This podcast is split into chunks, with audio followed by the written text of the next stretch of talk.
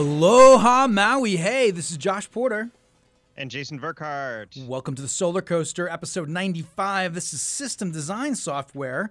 Talking to some really cool companies, right? A, a little while back, too, right, Jay? Yep, part of our uh, long-running series of SPI interviews, uh, we went out there and met with three of the, two of the major players in solar design software, and then one really, really interesting technology that doesn't necessarily fit with just your standard image of, of solar design. They're they're really providing um, near uh, high-resolution images of landscape and and property and and cool stuff called Nearmap. So we're going to hear all about them. Nearmap. And the other two if, companies are Solar Nexus and Aurora Solar, the design companies for correct. solar installers, right? Yep, yep. If you have any interest, I would stick around for the Nearmap one. If you like uh, aerial images of any kind for your business or just for your your pleasure if you troll Google Maps look look for interesting. If you want to get down to the um, to the stick, stick around inch, yes.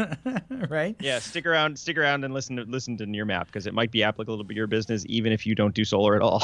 yeah, and in full disclosure, folks, going to get a little geeky here and give you some geek disclosure. We're going to get into some of how how a solar installer would utilize these uh, software systems to design your solar proposal, and so it could certainly sure. lean towards the installation community. But if you're uh, kind of interested in learning how these things uh, are built and where they're at and the state of uh, the software and design capabilities, this is your show. So uh, please yeah, listen yeah, in. Let's do it. Let's this, do it. This is this is where your proposal comes from Absolutely. when they sit down at the coffee table. Absolutely. Okay. okay, folks. We are the Solar Coaster, renewable energy themed talk show right here in lovely Maui, Maui County. We can be found Fridays at 105 p.m. on KAOI, 1110 a.m. Also on 96.7 FM Central Maui, 96.5 FM Westside, 98.7 FM Upcountry website www.solar-coaster.com. You can listen live there right now. If you're outside our broadcast area, scroll down the bottom and you can get on a mailing list or submit questions. Uh, if you have a question you don't want to call in for whatever reason, uh, put it on the website. We'll get to you. Uh, iTunes, Stitcher, and TuneIn also all carry the Solar Coaster. Just type in Solar Coaster or say, Hey Siri or Alexa, play me Solar Coaster podcast, and we'll pop right up there. Excellent. And we are sponsored by a great group of companies Sundrum Solar, Pantech Design, LG Chem, and a couple of our earlier sponsors are knocking at the door right now, so we should be able to fill that out shortly. This is a call in show. 808 242 7800 is the call in line. 808 242 7800. Please be aware that these, these sessions are pre recorded, so we may not be able to take your call uh, now, but if you leave a question, we'll get back to you for sure. We'll, we'll answer the, we'll answer the phone, but it won't be on there. okay, okay. Let's jump over to our Pantech Design Minute number nine. Is Pantech Design Minute Smart Controls. Your Adapt home energy automation system employs sophisticated technology to make controls simple, familiar, and easy to use anywhere you find yourself.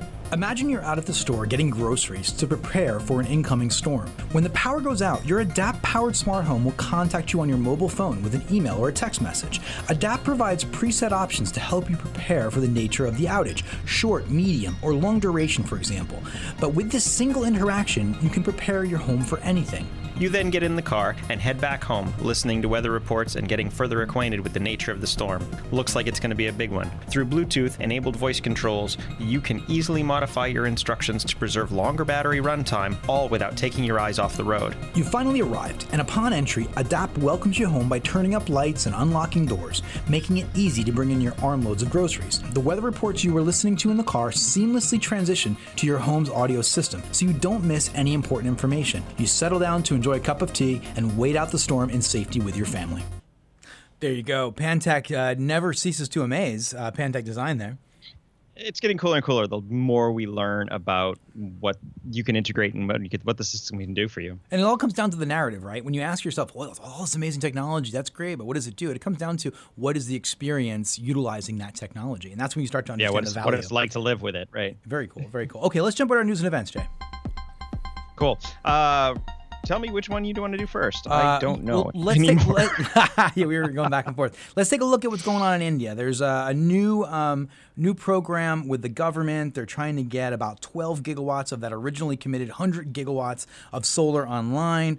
Um, yeah, and uh, what is this? This is uh, from CleanTechnica. Okay, so 12, 12 gigawatts. So that's a, that's a it's a CleanTechnica article. But 12 gigawatts is approximately like 12 uh, standard sized nuclear fission reactors so uh, across the nation.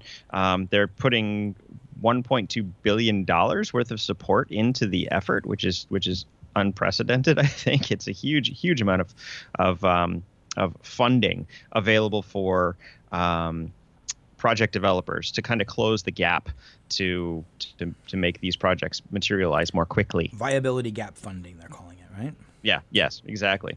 Um, so, 12 gigawatt scheme was approved just last week. Um, the, the, government decided to scrap um, part of another scheme that was that was just. I mean, the market changes too fast, right? There's just too much going on.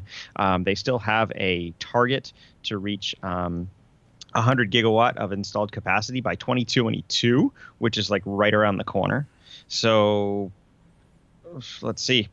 Will throwing more money at the problem make it go away? Yeah, it's uh, you know, it's interesting. I've been thinking more and more about how governments play a role in these market forces. And when you have something like climate change on the horizon, when you have something like massive demand for energy and clean energy, and you have uh, you know major uh, environmental pollution in your cities, you know, the government obviously needs to step in and make sure that the velocity of deployment of these systems uh, keeps up with what they need. And so, of course, sure. you want free market forces at play, but there's definitely a, a clear uh, role for government to play to seed this and push this along. So, I mean, I guess it's good to see that it, that this 100 gigawatt goal that they're keeping an eye on that. They're they're pushing forward. They're doing everything they can to keep it up and running. Yeah, and updating their programs as they go. Absolutely. What's going on in the U.S., Jay? Uh, developer Eyes world's largest solar and storage facility for Texas. This is an, a utility Dive article uh, in Texas. Yeah. Um, so they're talking about uh, 495 megawatts. That's about half a gigawatt. Um, of, of solar and storage to be built in Borden County. Um, it's not guaranteed that this will, of course, be built. Uh, they're still concerned that they won't be able to push it through. But there's an interesting hitch to this. It's actually being put in the area, the Permian Basin, to meet the needs of oil field operations. so wait, what?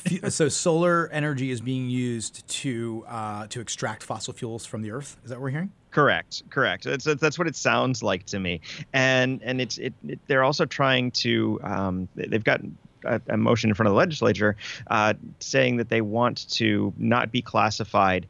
They want to don't want to classify the energy storage part as generation because they get taxed in a different way. So they're trying to trying to kind of circumvent the uh, the, the law of, of Texas um, on the on the battery side, which is which is kind of interesting.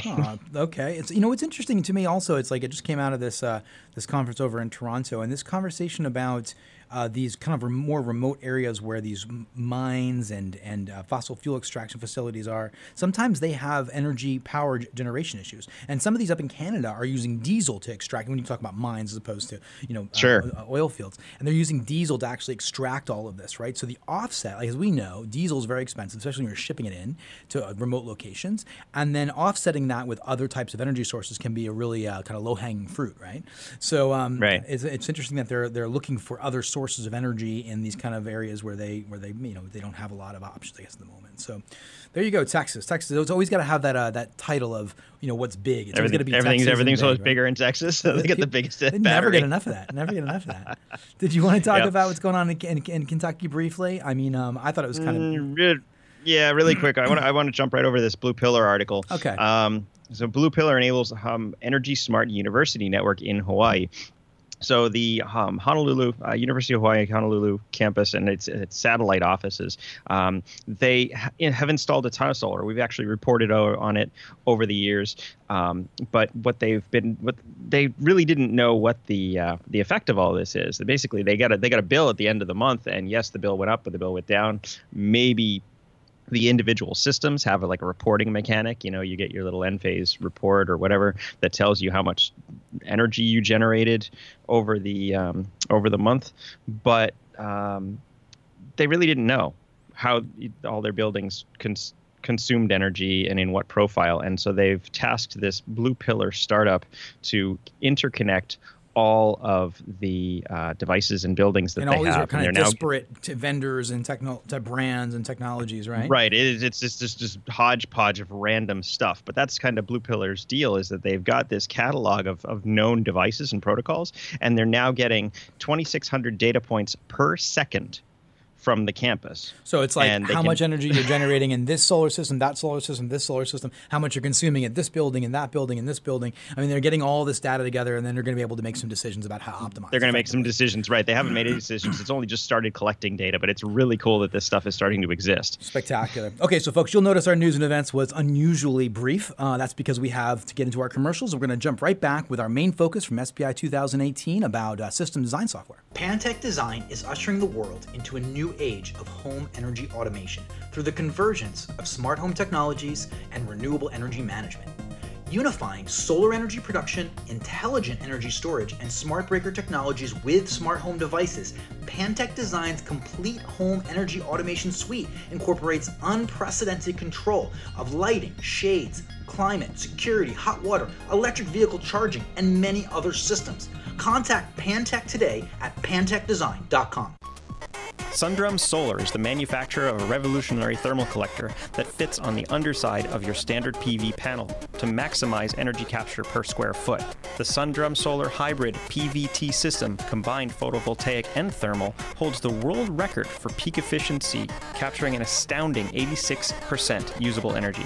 Learn how Sundrum Solar vastly improves electric, heating, and cooling economics at sundrumsolar.com.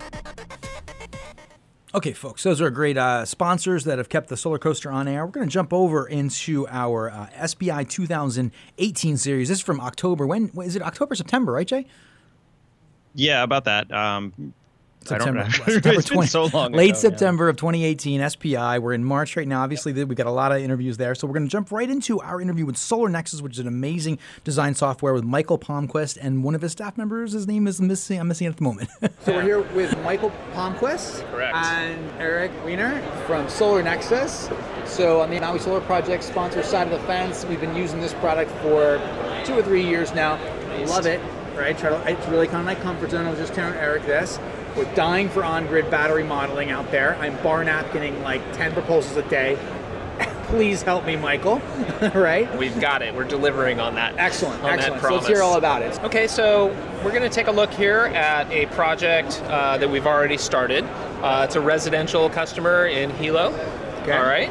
And uh, Eric has uh, created this project already, and he's already modeled a few systems. So we're looking at moving the client to different tariffs.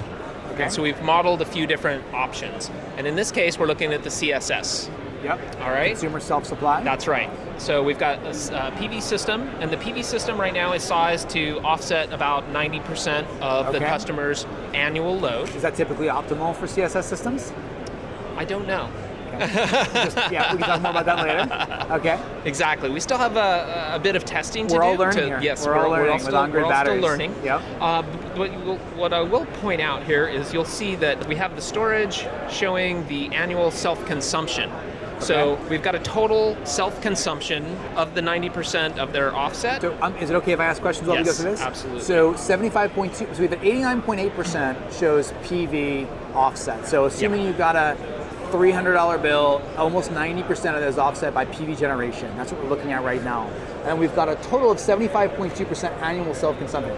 I take that to mean, just by the general kind of like labeling here, that that's energy that's consumed right out of the panels. Is that accurate? out of the panels, but the 43.9% is directly out of the panels. Oh, I got you. So, So you got the extra 31% of that is benefit of the storage. I got you. So seventy-five point two percent is the is the ag, is the aggregate of the total of the forty-three nine and the thirty-one three. So Correct. forty-three is what you get right out of the panels. So a daytime energy curve like nine to three, you're pulling out of that. You're consuming that right out of the panels. You're not having to store that, right? That's right. And then this, uh, and then was the other number? Yeah. Uh, thirty-one and change. 31 and change, That's right. what you're storing and shouldering in the evenings and the mornings. Correct. And so let's dive in and take a closer look at that. Okay. All right.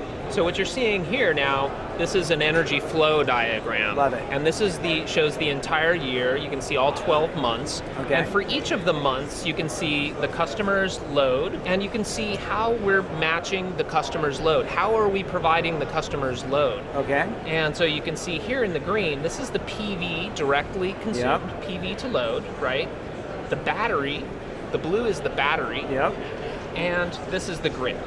Okay. Okay. Okay. And that's our whole goal there is to mitigate the grid buy, right? Exactly. So what we've done here, now this is the excess PV is the below the line, right? So Right. here we're just showing the consumption. This is the stuff that isn't being consumed. And is that matching below. the uh, peak battery to load? Right. So this is the battery charge, the battery discharge. Got it. And obviously there's some there's a little bit of losses there, so you're not getting perfect. But then you can see what we've got left is the PV being exported to the grid, and we're trying to minimize that. So it's assuming we have some export functionality or, or Right. program capability, right? Like maybe in a CGS with a plus battery system, then we could Right. get some, we get a wholesale rate for that exactly. pale green color there. Exactly, exactly. Gotcha. Now, uh, for each of these, you can hover over and see what the actual numbers are. Now, for July, I'm just going to go ahead and click on July here, and let's actually dive into Yeah. the closer, take a Yeah, closer look, look. at the numbers. So now we can see the entire month of July, day by day, what's actually Okay. happening.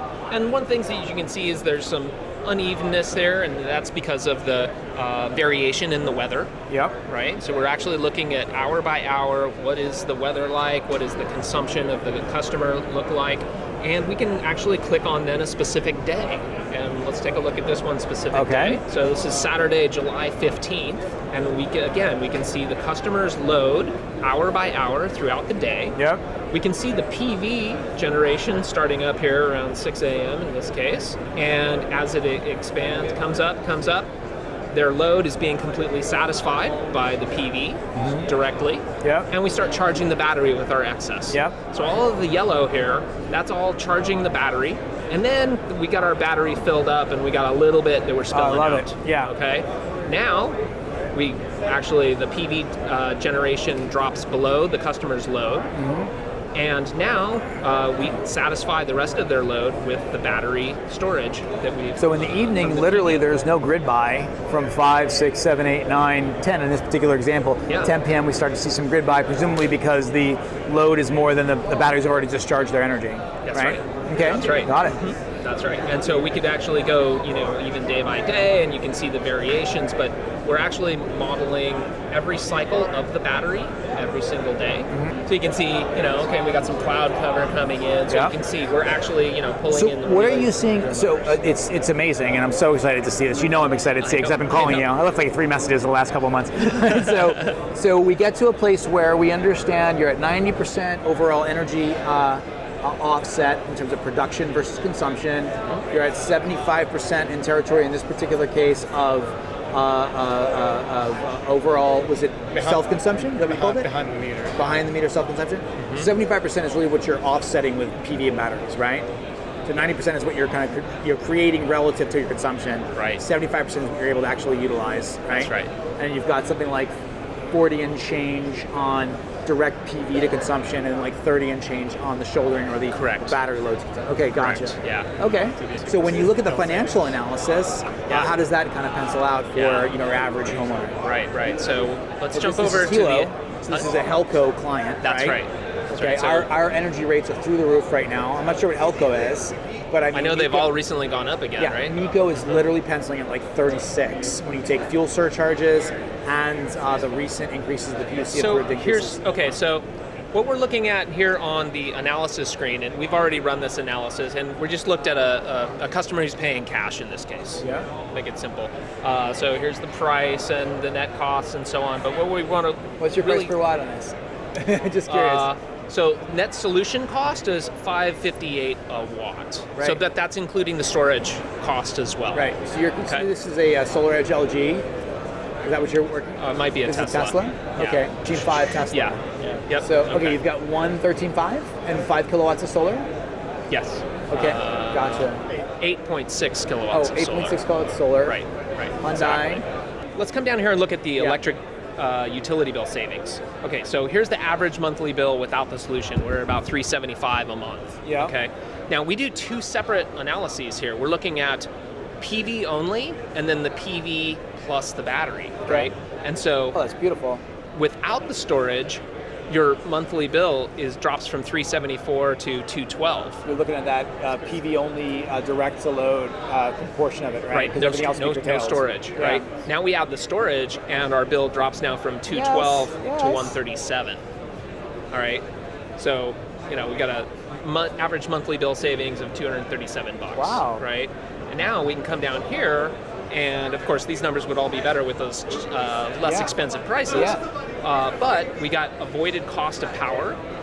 So for solar, the avoided cost of power is about 18 cents a kilowatt hour. This is great though. The avoided cost of power for storage, 24 cents a kilowatt hour. What does that mean? Avoided cost of power for storage. Okay. So essentially, Okay. for all of the kilowatt hours that you're storing and then using later, we're just talking about that set of kilowatt hours. Right. How valuable are they? Okay. Okay. That's considering the investment, the net cost investment. Yes. Right? Okay. That's the delta. Right. Right. Well, it, it's the savings. Savings, not considering the investment. Right. Okay, in the case it's, it's the utility bill savings, Gotcha. the avoided cost of the power that you would have to pay. Okay. Right. LAC, so it's like levelized, Uh, levelized. Uh, avoided cost of energy. Yes, that's right. Nice new term. Nice. So it's showing that your battery is increasing the value of PV from 18 cents to 26 cents a kilowatt hour. Right? Gotcha. Oh, so it's AC. Okay, ACP solar, ACP storage, ACP s- so- Right. storage is without solar. ACP solar plus storage. Yes. And then So that's the combined. long-term version of those three. Yes. 28, 30, 41. Exactly. Which is a pretty. I mean, even at this number, is hu- hu- hugely compelling. What what what are your uh, assumed inflationary costs of electricity in this model? In this one, we assumed four and a half percent. Which is modest because I think we're six eight uh, historically, right? At least in Hawaii, Yeah. right? So- so that's uh, that's pretty awesome. yeah. I mean, that's that, that's very aggressive. And It's this great. is the, as I said, this is the CSS. okay, I want it. turn it on. Turn me on right now. yes. So so you get it uh, probably next probably next week. Um, so we've got a, uh, a couple of folks who are doing some tests on it right now. Yeah. We've got a couple of other little tweaks that we're making. Yeah. But uh, it'll be out very soon. Perfect beta tester. I've been I've been Mike Beta for the last three years. Well, I essentially, essentially that. Well, that is I, I kind of kind of was asking. Um, so we've got a new proposal that Okay. incorporates the storage. It's very dynamic, the document itself. Yeah. So uh, if you have just PV, it'll just output the components of the PV. If you have solar and storage, it'll have um, the storage as well. And of course, as you know, you have complete control over what it is you want to actually show. Yep. Um, but we'll provide this out of the box proposal. But having on-grid uh, battery uh, modeling capability in, the proposal is just massive right now. And Yeah, and being able, I mean, this is a, uh, although like those graphs, if you were sitting down in front of a customer, you can easily, they can visualize what's Yeah. going on with the energy and why it's so much more valuable. Smart energy solar home proposal. Yeah. Why do you want to do this? Well, you're going to pay the utility $111,000 Your- your or you're going to save $106,000. do it. So your PV system, energy storage system, get some uh, R345s description, right, right, exactly. This this is uh, uh, this was done for a local customer here in Anaheim, so numbers are definitely a little different. Not quite I as like the duck not curve. quite as beneficial. That's fun to have in a proposal. I've never had a duck curve in a proposal So this before. is this is um, particularly for California customers. You really need to understand why you even need uh, to have solar, or I mean uh, storage. You're having a bigger know, conversation with your client than we ever had before, right? there is this issue. The utilities are fighting against solar and they can take away net metering. And so we can point to Hawaii, but but but the folks here in California haven't experienced that yet. So Right. hey, you want to hedge you- your bets, right? You're there's, there's a lot the, of uh, value here, right? relevance of it and This is exactly the relevance um, and why the energy storage is so cool, how it's going to operate uh, in your particular case, and then of course uh, all the numbers. You know, how are you going to pay for it? What are your annual Yeah, savings? Uh, this one's good because it compares the util staying with the utility Yeah. to you know going solar with storage and your overall savings based Yeah. on how are you going to pay for it. Nice, nice. This is And really all compelling. I numbers. love it. I need uh, I need access to this right away. Yeah, Because yeah. uh, my guys are trying to sell, and it's like it's not. This is beautiful, by the way. Thank you. So this has been This Michael- guy, he is he's You're the, man. guy. I kind of felt the that. I kind of felt that over your shoulder. So Eric, done an amazing what, What was the challenge like in terms of developing this uh, on-grid storage modeling? What were some of the challenges you encountered? Uh, understanding the right way to model the battery. Yeah. Running, you have to run a whole simulation for a whole year, hour by hour. Yeah. And uh, every time you tweak something with the PV configuration, you have to rerun the simulation. So making sure everything stays in sync and that Yep. you know we doing financial analysis. Do you, one, one question for you, and and for both of you, is uh, have you considered different um, uh, like demographics, not so much, but people and usage styles, behavioral patterns? So, for example, I'm retired, I stay at home, my load profile is slightly different than uh, go to work, drop the kids off at school, come back. You know. Yeah. So, um, just point you at this real quick. Yep. So this is we're, this is showing that we're actually modeling every single cycle of the battery. So for the first 10 years, because in this one we went with a 10-year replacement schedule, but um, you can see the capacity percent, average depth of discharge. So Oh, wow. it's showing Beautiful. you all of the that's actual cycles of the battery. So we're actually modeling that So- entire degradation of the battery throughout this time period as well. So that's what it's Is this, reflecting. is this product specific, like brand Yes. specific? So Oh, yes. like Tesla or LG Battery or- chemistry, all of the coefficients of you know all the. the are all products all of that. available? I mean, are certain products? Uh, so we have a number of them. We don't have all of them. We have the Pika, the LG Chem, the Tesla, the Enphase, um, a few others as So well. this this last month, we actually installed a Pika, Tabuchi, LG Storage, uh, LG Storage, so, uh, Mm-hmm. Solar Edge, and a, a Blue Ion. oh, okay. So I mean, the diversity's out there. Blue Ion, Yeah. Henk Rogers, Tesla guy, Uh, yeah. Blue Planet Right, Foundation, Blue Planet Energy. Right, right. Uh, yeah. Um, so anyway, I just wanted to point that out, and we also have the ability to do uh, modeling of um, your charge and discharge. Yeah. So we've got a, just a, a couple of them that are pre. So this is maximize self-consumption, Yeah. of course. For the Hawaii case in particular, Nice. uh, we have others though that are just about charging and discharging uh, in order to offset time of use, so peak peak uh, times Right. as well. Um, so you had mentioned the load profiles. The Department of Energy has built all of these models for you know what the average usage profile looks like. yep. So we we use those, but we've now got the tool here. So this is this is showing a typical load profile, but you'll see over here we've got a customize button. So you can actually take these and you can completely configure your own load profiles, save them, and then apply them to your customers. So you have a different kind of customer where you know, oh, this cu- this customer they work from home all the time, or yes. So how do you customize? A set of questions? Or Uh, you, no, no, variables? no. No, Well, those. Okay, so this is where your uh, your experience and knowledge as a professional comes into play Yeah. We're not going to do that for you. Oh, okay. But you're going to be able to come in and use the tool to adjust the load profiles the way you see fit. So is it like a like are we are we just pushing and pulling the bars down? Absolutely. So I I'll click customize I here. like it. that was yours, right? So now you'll see. Click the button. I click I click the customize way. now, and so yeah, okay. So let's say you know they've got more of their usage at night, right? so So oh, it's going to it's going to you know lev- pull, pull They're all being they're all interacting. yeah. Alrighty, so that was um, a little bit of time with Solar Nexus with Michael Palmquist and Eric Weiner was A lot name. of time. We, we geek, out, geek out really, really hard. we ganked out pretty hard. Want to reserve more opportunity to talk with another design software, uh, Aurora Solar. You can find that online, Aurora Solar. Uh, let's check that one out now. So with Aurora, it's an end-to-end solution for residential and commercial customers. So what does that mean? Well, it does three basic things that I think does better than anyone on the market. So first off, you'll be able to see exactly how many panels are going to fit on a residential or commercial roof or ground. Then you can see exactly what the energy production is going to be for that site. And then you can do all the financial analysis to determine payback period and how much money that customer is going to save with the solar. And then it all filters into a really nice sales proposal.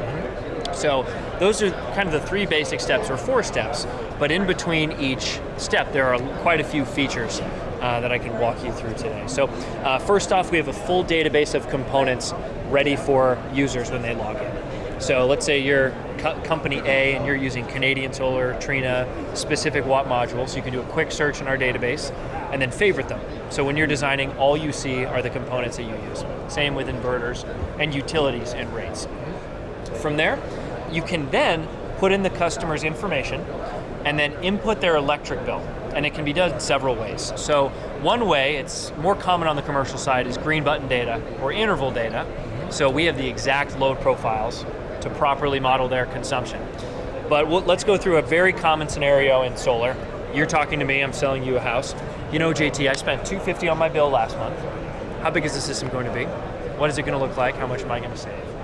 So with just that information, it can be very difficult to properly do consumption modeling. But what we've done is we've built in a way by entering in one month of data, it'll estimate the rest of the year based off local consumption habits and weather data. Um, we then allow you to do consumption modeling throughout the day. That's nice. So you can hypothetically show if the customer owns a vehicle, uh, what's the increase in usage going to be? Uh, electric heating. Um, and then once the image, or sorry, the consumption has been input, then it starts with the design. And we've added several options for our customers because it all starts with good imagery. So you can start with a Google image.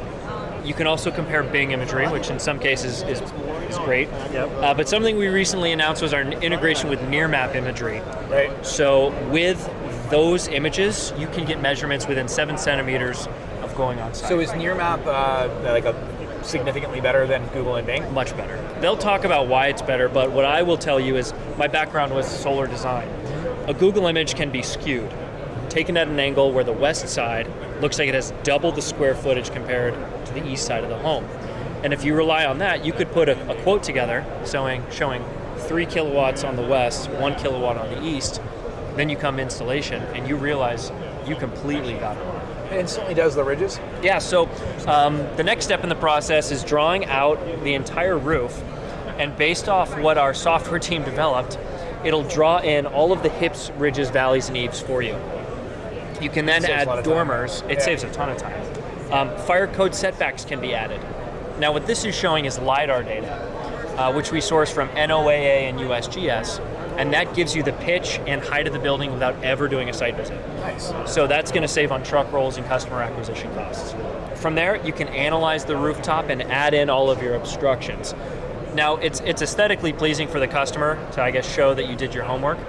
But what it's going to do as well is calculate the shading losses from these obstructions on the rooftop. So the developer or the salesperson will understand which areas are going to be best for solar access. Right. So this is not just obstruction. Can't put a panel here. It's literally going to map Correct. exactly what you're not going to get heat out of a mapping. panel. yeah. Right. So it'll do both. So we have auto design features, which a lot of the salespeople love, because they can tell Aurora just do the work for me, and it'll avoid them. And then once obstructions have been added, we also model trees. Now we can adjust the trees exactly to the lidar measurements, and that's going to give us bankable shading, which has been validated by NREL and all the rebate authorities. Nice. So bankable shading is great because you don't have to drive on site to climb on the roof of this Solmetric SunEye. So you're getting rid of liability. Love doing that. Also hours of driving on site and scrubbing SunEyes. And I used to scrub So- SunEyes, and it's not fun. So that actually, the amount of time saved in what you've just described. So we're uh, just to give some clarity, we have Yeah. a renewable energy uh, themed talk show. We also have a, a EPC in Maui. So we've done, we've been through this kind of arc of technology over the last decade, and I myself have been up there doing Solmetric eye readings on you know each of the corners, corners of of those the arrays, arrays. Yeah, yeah, and yeah. you know on tile, you know my um, not so uh, light uh, body mass can actually create some problems. Break a up there. yeah. break a number of tiles. So the idea, the, the, the savings in that is just remarkable. Yeah. And uh, so that's that's that's huge. I mean, the uh, the fact that you can get that level of precision with that level of speed. It, what, what what we think about in the solar industry is like how much time does it take you to develop this kind of a proposal that that, that creates the aesthetic and the precision and the interest for, that they can show to a client. They can say, yeah, these guys know what they're doing. Yeah. And I'm willing to put 40, 50, 60, 70,000 dollars down. Now, one of the things that we're dealing with in the Hawaii market is uh, storage. Storage, Yeah, of course, my next all across the question, country. You, you need it in Hawaii. But in Hawaii, Yes. it's it absolutely a prerequisite to selling. We're, we're, we're We do three have- years yeah. post NEM, almost four. Uh, wow. We need. I love the setbacks. That's a California thing. We don't have setbacks in Hawaii yet, by the way. Really? Uh, no, we don't. No. Um, Yet. So we have a little Yeah. more flexibility, but that's beautiful. Yeah. So um, you know, do you, are you do you do uh, load, you have the load profiles? I noticed the EV, the electric, Mm-hmm. hot, the solar hot water, all the different things that you could select, which is really sophisticated. Uh, are you working with on-grid batteries in this product? Uh, where are you at with the load modeling? Can we size Yeah. consumer self-supply? That's really the We're not there yet. Okay. okay. We're working on it. Right. So right now there is not a deliverable for users to use battery modeling. Right. Um, the reason it's not out yet is because we like to have everything validated. We want to make sure we get it right. There you go. Uh, Aurora is really an amazing organization, and, and they, they, you know, their value proposition, a number of them, but one of them was really that uh, that, that high imagery and the ability to create these really accurate designs. Yeah, absolutely. I mean, you're talking about being able to tell people exactly what they're getting out of the system, as opposed to, well, this is what the system could create if the sun was shining on it from noon all day long.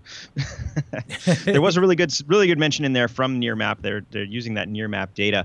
Um, so we're going to hear from Nearmap now. Near, like I said, Nearmap is a company that just provides aerial imagery, but there's it's fundamentally different than your regular satellite Google Maps. So let's listen into them. Okay, so we're here with Tim Frank, Senior Director of Marketing at Nearmap. I'm really looking forward to this. Yeah, this is, uh, Actually, I've heard of you from other people, so oh, good. I hope that's good. yes, po- very positive. So thanks so much for joining us. Of course. Yeah. Thanks for having me. We'd really love to just kind of get a sense of your company, yourself, get us kind of start at the beginning, get and let us help our listeners understand what you do.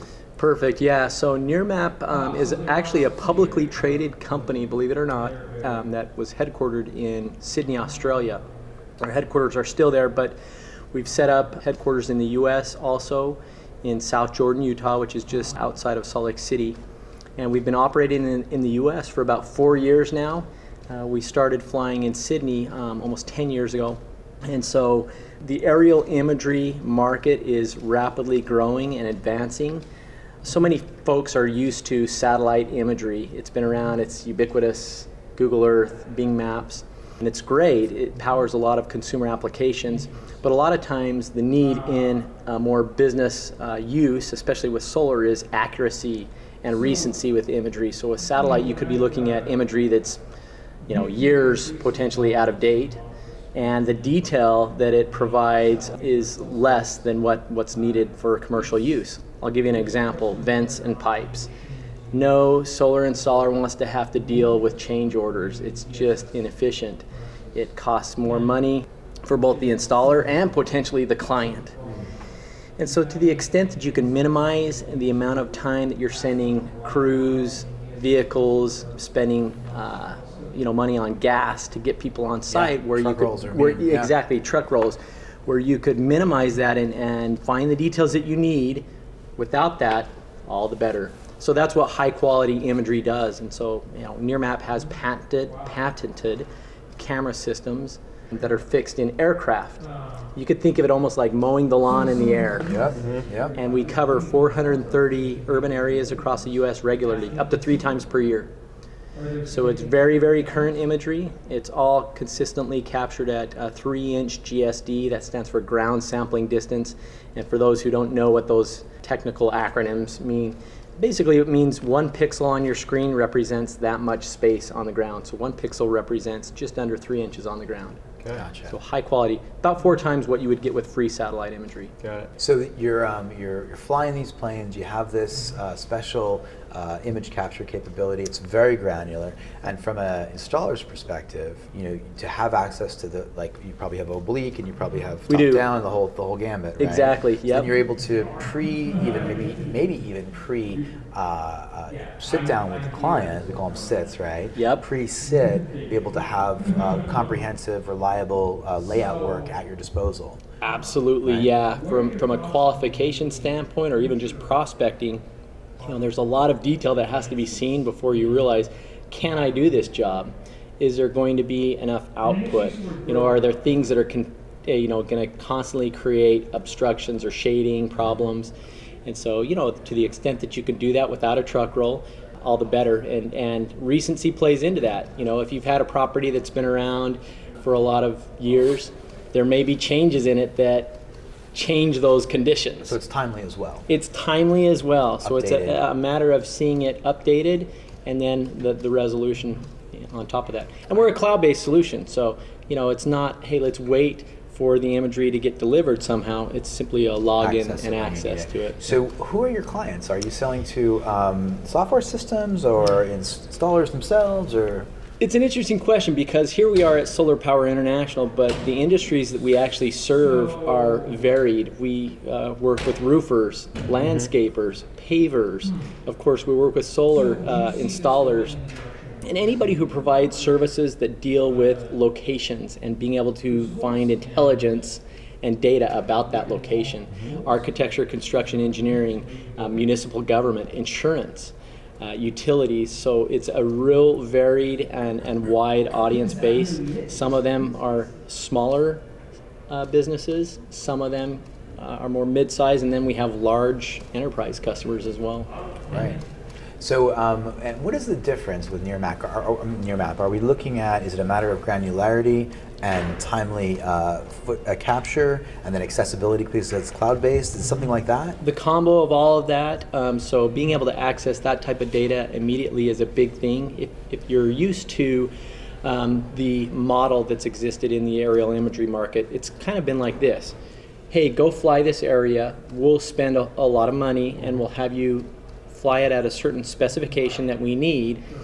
And Nearmap came in and said, well, look, there's a general need for high quality, crystal clear imagery, but rather than waiting for somebody to ask for it flown, let's find the population centers in the US that are going to have the majority of the need on a regular basis and just fly them on a regular basis. Yeah. I remember that type of other model, and I think the counties or the states were the clients. Correct. Is that correct? E- exactly. Yes.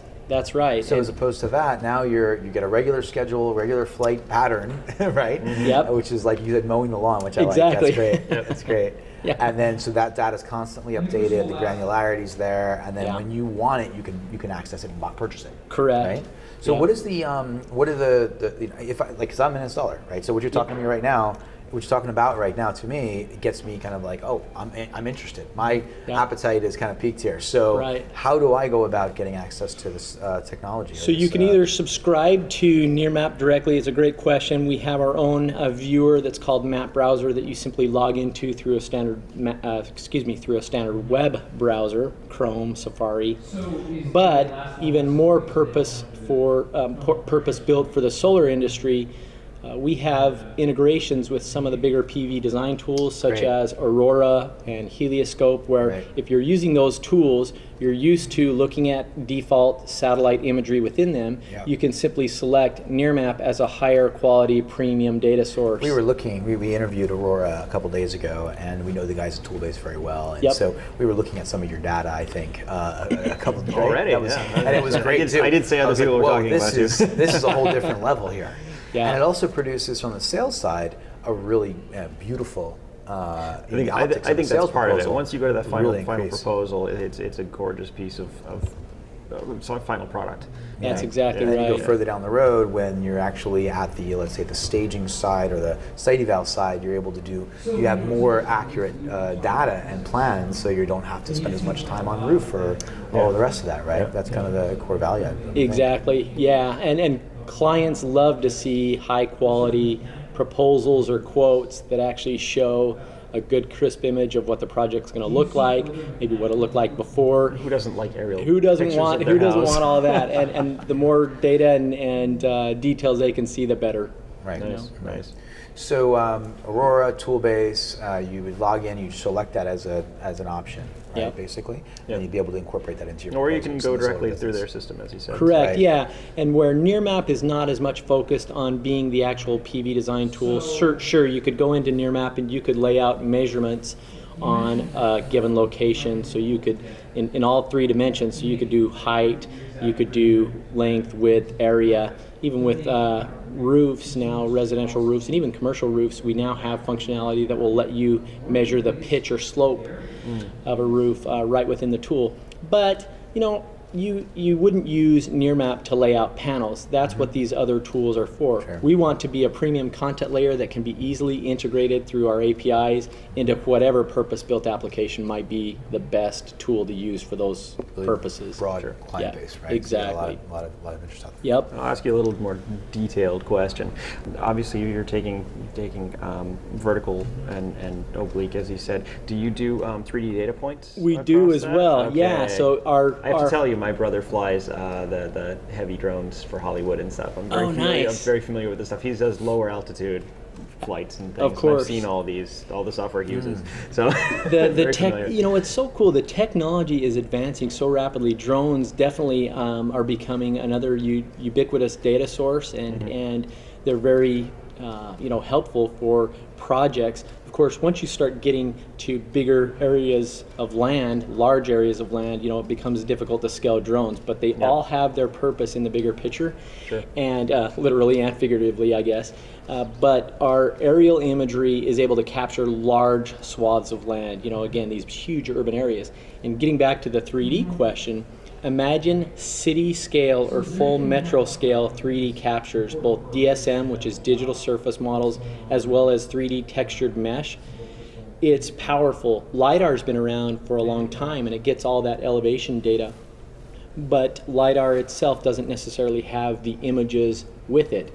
So when you get that elevation data and then you layer on top of it um, high resolution aerial imagery, what you have is a photorealistic visualization uh, that you can examine, you know, From any angle. From any angle, it's immersive. Yeah, yeah. it's really, really, And, really and so yes, stuff. we are doing that for the largest um, 78 uh, urbanized areas in the U.S. We're capturing full 3D uh, textured mesh DSM, and of course the standard oblique and and uh, ortho imagery as well. Fantastic. Yeah. So will that be available in like uh, online map kind of thing? I mean, is that where you're going to see So it? to, yeah, today our ortho, uh, which is called Nearmap Vertical, and our oblique product, um, Nearmap Oblique, is available through our own map browser, cloud-based access. Our 3D um, is available in various formats to be ingested into more commercial grade tools such as um, Autodesk's Revit, you know, AutoCAD, uh, Esri's ArcGIS Pro, and systems like that. Yep. So uh, as far as the file delivery for these big 3D files, they're massive files. They can sometimes be gigabytes in size. So we're still working on uh, the right delivery formats for that, but we have some that are readily available right now with just uh, files. Yep. Wow. So what's the future for Nearmap? I mean, you talked about three inches now. When do we get to? and one? And So resolu- resolution is When you always start Resolution's putting on all the- the flies yeah. on the building. I apologize. I'm dominating the conversation. This is No, very much a software thing, and that's my my thing. Well, and that's what's exciting about this technology is it's continually advancing, and, and so resolutions will get higher. Yeah. Um, but you know what also is really exciting about it is the data that uh, that you have represents a huge opportunity in terms of automating and extracting features, but without having manual scans or people manually picking them out. So machine learning based applications, that's where the future is. Is rather than having to look and see, well, which homes don't have solar panels or which do, mm-hmm. have machine learning tell you all that. Right. It detects all of it. Have it detect, you know, which homes have shading, which ones have trees or no trees. All of those attributes, of course, that's where the power is. And the more premium the content is that the uh, machine learning or art- artificial intelligence types of applications can use, the more accurate they are. Right. So pretty cool that, stuff. That, that, that could be a lot of fun because you, you go in and install something five years later, the trees have grown, and Right. with, with timely data like that, That's right. It'll tell you. Right. So you know what? You really need to tell your client here that they're losing some power, and they should call their uh, landscaper. yeah, exactly. So Good fun. I, I, I really enjoyed that. Next. Yeah, well, What I don't know. I mean, um, so do you see? Well, one question that I have actually is, d- do you do business in Hawaii? Because we're based in Hawaii, so Yeah. that Yeah. tends to be an issue. It- you know, it's a good question. In fact, we've had a few people ask at the show about uh, Hawaii or other islands. One thing that tends to be a little bit of a challenge with islands is there's always a lot of cloud cover around them. So in terms of aerial Fly captures where you're flying, yeah, exactly. There's a time of day issue that we can work with there. But to answer your question, um, you know, briefly, no, we have not yet captured Hawaii. We know that there's, uh, you know, requests in that area. There's requests for other areas where we haven't expanded to. So right now we capture U.S., uh, New Zealand, and Australia. Um, and we're looking at uh, opportunities to continue to expand that footprint into other countries and, and other areas. Yeah, So hopefully we'll get in your neck of the woods at some point. Yeah, because I mean, I want to be able to use it right now, right? So that's why I asked the question. So, all right. Well, is there anything else that you'd like to kind of share with the community, the listening community, about your product or about the evolution of the product, or? No, just that uh, you know, if you haven't already had a chance to uh, learn about Nearmap and um, you know some of the differences of Nearmap versus other imagery sources, you know, I encourage you to to do that. And it's an exciting and rapidly evolving space in in technology that's used both in again in the solar industry and, and a host of others. So. uh, you know, as GPS and mapping and imagery gets better progressively, you're going to see some really, really exciting applications get born from all that. Absolutely. Yeah, when we have better data, you can do more, do more with it. is there a trial, I and for people that are interested, is there a free trial place that they can go and take a look at the, the quality? Yeah, so if, if you go to our website, which is go.nearmap.com, uh, you're able to request a demo. There's sample imagery that we can provide, and then you know you can see locations or, or areas of interest uh, at, at full scale, so uh, full resolution. So we, we're, we're happy to provide those types of walkthroughs on the, the trial front.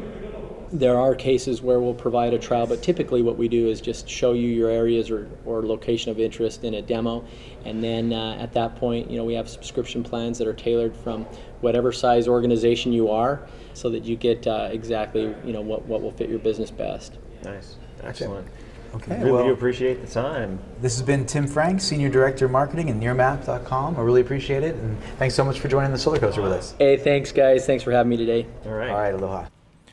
Jay, I mean, you know that that uh, that AI section of the conversation where we were talking about being able to map an entire community and then just I, I see like a whole bunch of solar systems being designed, and then you know op- you can just see where the optimal opportunities are. That's the fun stuff. Yeah, it's- it's- so they're they're providing the data. The AI goes out and decides, well, these people don't have solar, these people don't have solar, and then something like Aurora, where you can push the button and say, you know what, just do it for me. Uh, it's basically just going to make your job obsolete. I just want to be like solarize all of county, you know, and just Well, watch it. Watch I, it I think that is the mission, right? right. Very good. You're very supposed good. to do that. Just accelerate. Anyway. Okay, Jay, what do you want to talk All about? I know we got a future focus thing. I do want to. Uh, we, we're trying to get into doing our finance section, and to Mr. Uh, Fellerman out there, we're gonna we're gonna we're gonna hit this really robustly in upcoming weeks. But for this episode, we're gonna do our future focus. And uh, Jay, what, what- what's the one you wanted to hit? Well, you had you had sent me this a couple weeks ago. Actually, Yeah. it's kind of old news, but Solar Power World was reporting that a Swiss company, Insolight, has reached 29% efficiency for a new unique di- design of solar panel. Um, really, really kind of interesting stuff. Uh, I'm not so sure I'm sold on it. so what they're doing is they have a glass uh, cover sheet over the traditional panel, so it's a little thicker than your average solar panel. Yep. Uh, but that cover sheet is a whole bunch of lenses, and those lenses focus in the the light that's hitting the glass into tiny little chip-sized. Um, super high efficiency like space grade uh, panels but then it doesn't need the whole thing in the back doesn't need to be all silicon it's got little lots of little chip it's focusing the light on the first thing I thought of was that, well, that's great, except that when you kind of the sun goes across the sky, this the sun is, light is going to be focused on not the chip, and then it'll pass across the chip and then go off the other side as the sun transits across the sky, right? Well, they have actually, of course, thought of this, and the backside actually moves back and forth.